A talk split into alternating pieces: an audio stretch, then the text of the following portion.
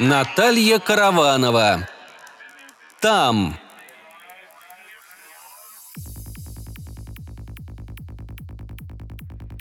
Весна пахнет снегом и вербой. Снежинки ложатся на серую воду и тают, не оставляя следов. Тонут.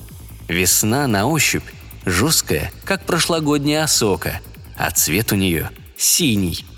Как-то так получилось, осока желтая, река свинцовая, снег и тучи седые, а весна синяя. Я в ней растворяюсь, сознательно, вдумчиво, нарочно, медленно, чтобы ощутить каждый миг процесса. Это не метафора, это так на меня действует анальгетик. Вода убаюкивает, вращение снежинок наволакивает дрему. Я почти ощущаю тихий плеск весел, движение тугой воды совсем рядом. Можно дотянуться. Но этот снова выдергивает меня во тьму.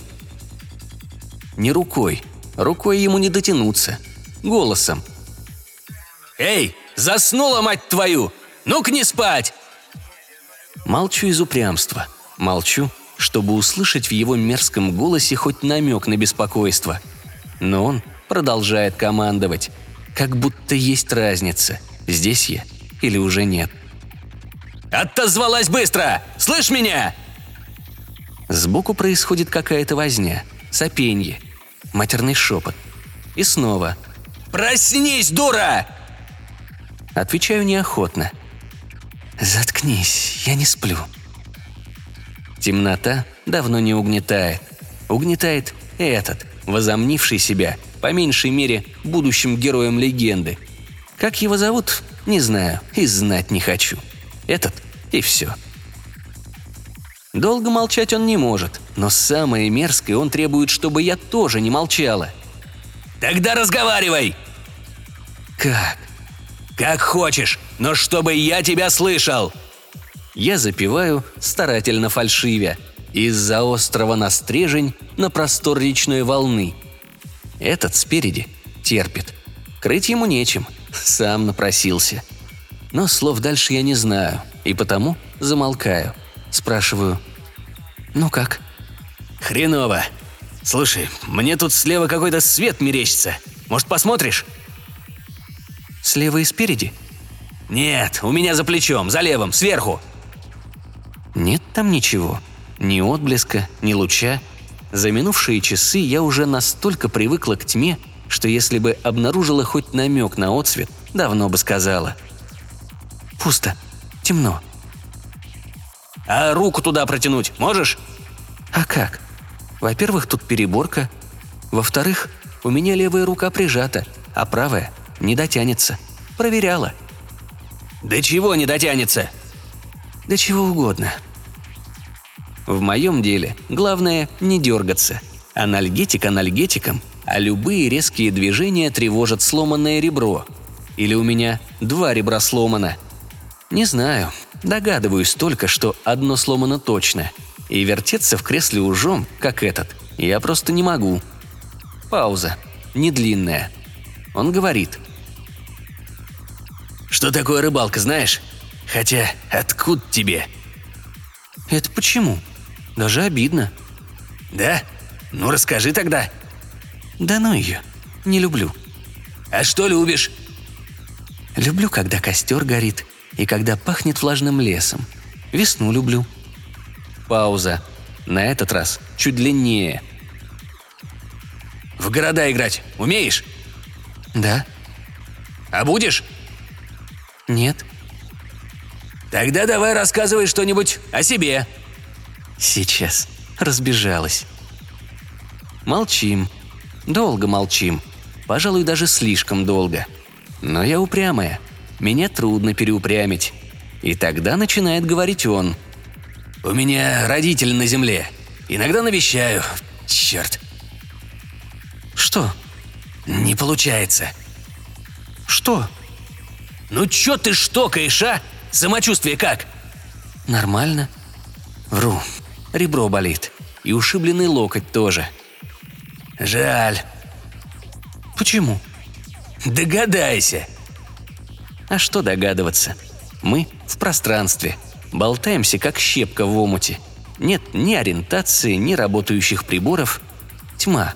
Только немного воздуха в скафандрах. Отсроченная смерть. И самое обидное – никаких шансов самоубиться. А ты как? Размышляю над вопросом, не снять ли шлем. Эй, не вздумай, ты чего? Помрешь, и я тут сдохну от страха. А знаешь, сколько мы уже так висим? Знаю. По датчикам скафа 18 часов. С минутами. Успели уже и поистерить, и попытаться высвободиться из кресел, и даже поругаться насмерть пару раз. Это означает, кроме прочего, что запаса воздуха у нас еще часов на 5-6. Скафандр рассчитан на сутки автономки.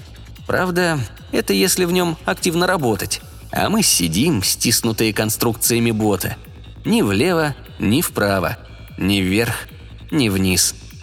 Скучно с тобой. Черт, там все-таки что-то светится. У тебя галлюцинации.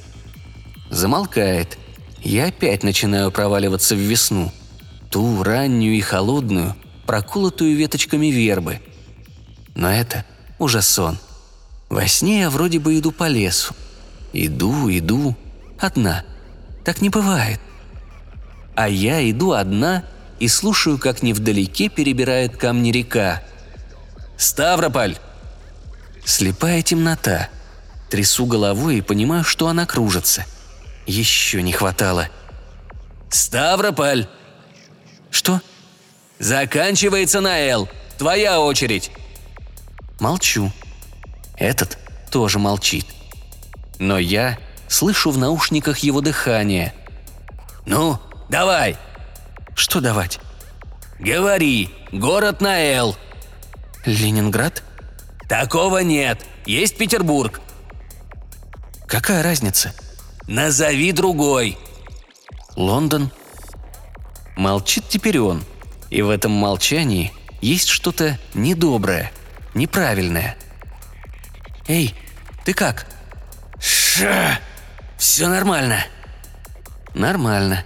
А с чего я решила, что этому во время столкновения досталось меньше, чем мне? Но тогда чего он молчал-то? Хотя, какая разница? Я тоже молчу». «Повернулся не... не очень удобно. Какая буква говоришь?» «Лондон. Н. «Норильск». Калининград». «Дели». «Не хочу больше. Так нельзя». На какие-то глупости тратим последние часы. Ты подумай. А на что их еще тратить? Иркутск. Ковров. На что угодно, не знаю. Только не на это. Это как-то не по-человечески, что ли? Неправильно. Снова возится на своем кресле. Слышно, как оно, бедное, калеченное, скрипит. А что правильно? Плакать и биться в истерике? Воркута. Воркута это очень уместно. Говорят, туда когда-то преступников ссылали. Навсегда. Не только преступников. Не отвлекайся. Астрахань. Спереди что-то с треском рвется. Дыхание у этого сбивается. Но я не встреваю. Я терпеливо жду, что скажет. А смысл встревать, если помочь все равно ничем не смогу? Я там был. Правда, весной. Там красиво. Норильск. Было. Что было? Норильск мы уже называли. Подожди. Ему больно. У меня мурашки по коже от понимания, что ему больно, а он там возится. Наверное, свой загадочный свет пытается найти. Возня перемежается шипением и едва слышной бранью. В конце концов, я не выдерживаю. «Эй, Осторожней там!» П «Порядок!» «Чё шепчешь?» «Порядок, говорю! А, черт!» «Что еще?» «Ногу отсидел. Смешно!» Замолкаем. Иду по лесу, среди вербы и осины. Под ногами мох. Иду на отблеск костра. У огня кто-то греется, сидит ко мне спиной. Вот-вот начнется дождь, а может снег. Над костром котелок. Жрать хочу неимоверно. Вот я сейчас окликну рыбака, и он обернется. Я обязательно попрошу у него ухи. Он поделится, ведь он не жадный и не грубый. Это он мне специально грубит, чтобы... Не знаю что. Ну, чтобы я злилась, наверное, и не боялась. А мне чего бояться? Я в лесу не боюсь. Я в космосе боюсь. Но здесь-то не космос. «Эй, здравствуйте!» Вот сейчас он обернется, и я, наконец, увижу его лицо. «Эй, ну что вы молчите? Я же вас зову!» Подхожу к костру. А там нет никого. Куртка чья-то висит на колышке, да сверху шапка еще привешена. Все мокрое, все сохнет.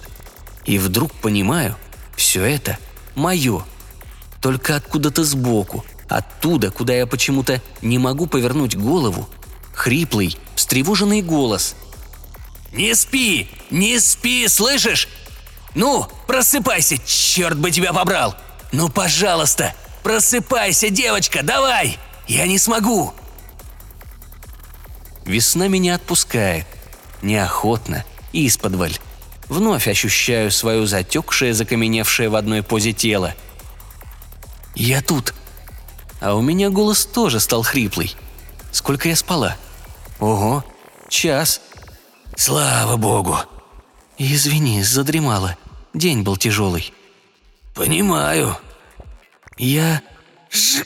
Тише. Я тут. Есть хочу. Неимоверно. У тебя в скафе что-нибудь наверняка есть. Поищи. Э, то, что ты выслал на прошлой неделе, мы давно уже съели. Я не думала, что мы так долго тут. Ничего, терпи. Немного осталось. Как тебя занесло сюда? Вроде не курорт.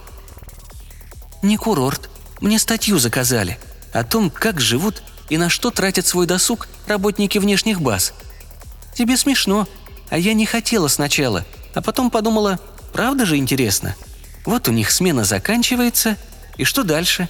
А еще интересно, какие есть традиции и... Молчит. Глупо. Опять не то я говорю. Кому есть дело, в конце концов, за какие такие заслуги меня сослали в эту командировку? И почему я не стала отказываться? Главное, не там, а здесь. Спрашивает. «У тебя дети есть?» «Нет». Но если я скажу, что нет, он неизбежно спросит, почему. И придется юлить и объяснять резоны, которые дома казались несокрушимыми и правильными, а здесь кажутся чем-то обидно мелким. Неожиданно для себя признаюсь. Мне страшно. Я даже во сне боялась. Слезы катятся, а вытереть не могу. Не вытереть сквозь шлем. «Посмотри, пожалуйста.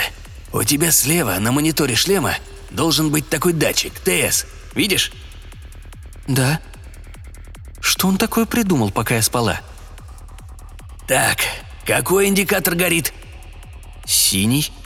«Отлично. Скоро все кончится. Я обещаю. Все будет хорошо». «Он с крыши съехал? Какое там хорошо?» Молчу. Он, видимо, понял, что утешение было неуместным, неправильным. Завозился.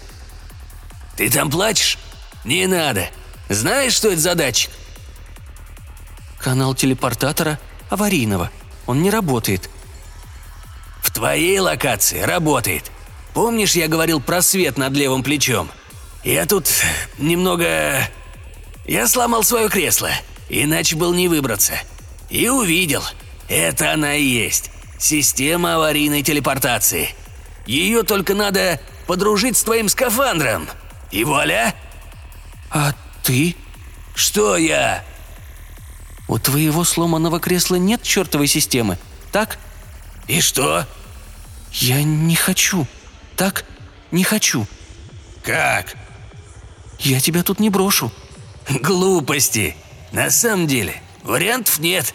К тому же после твоего ухода я смогу воспользоваться твоим креслом». Звучит убедительно. Но что-то здесь не так. Неправильно. Что-то важное. Я что-то упускаю.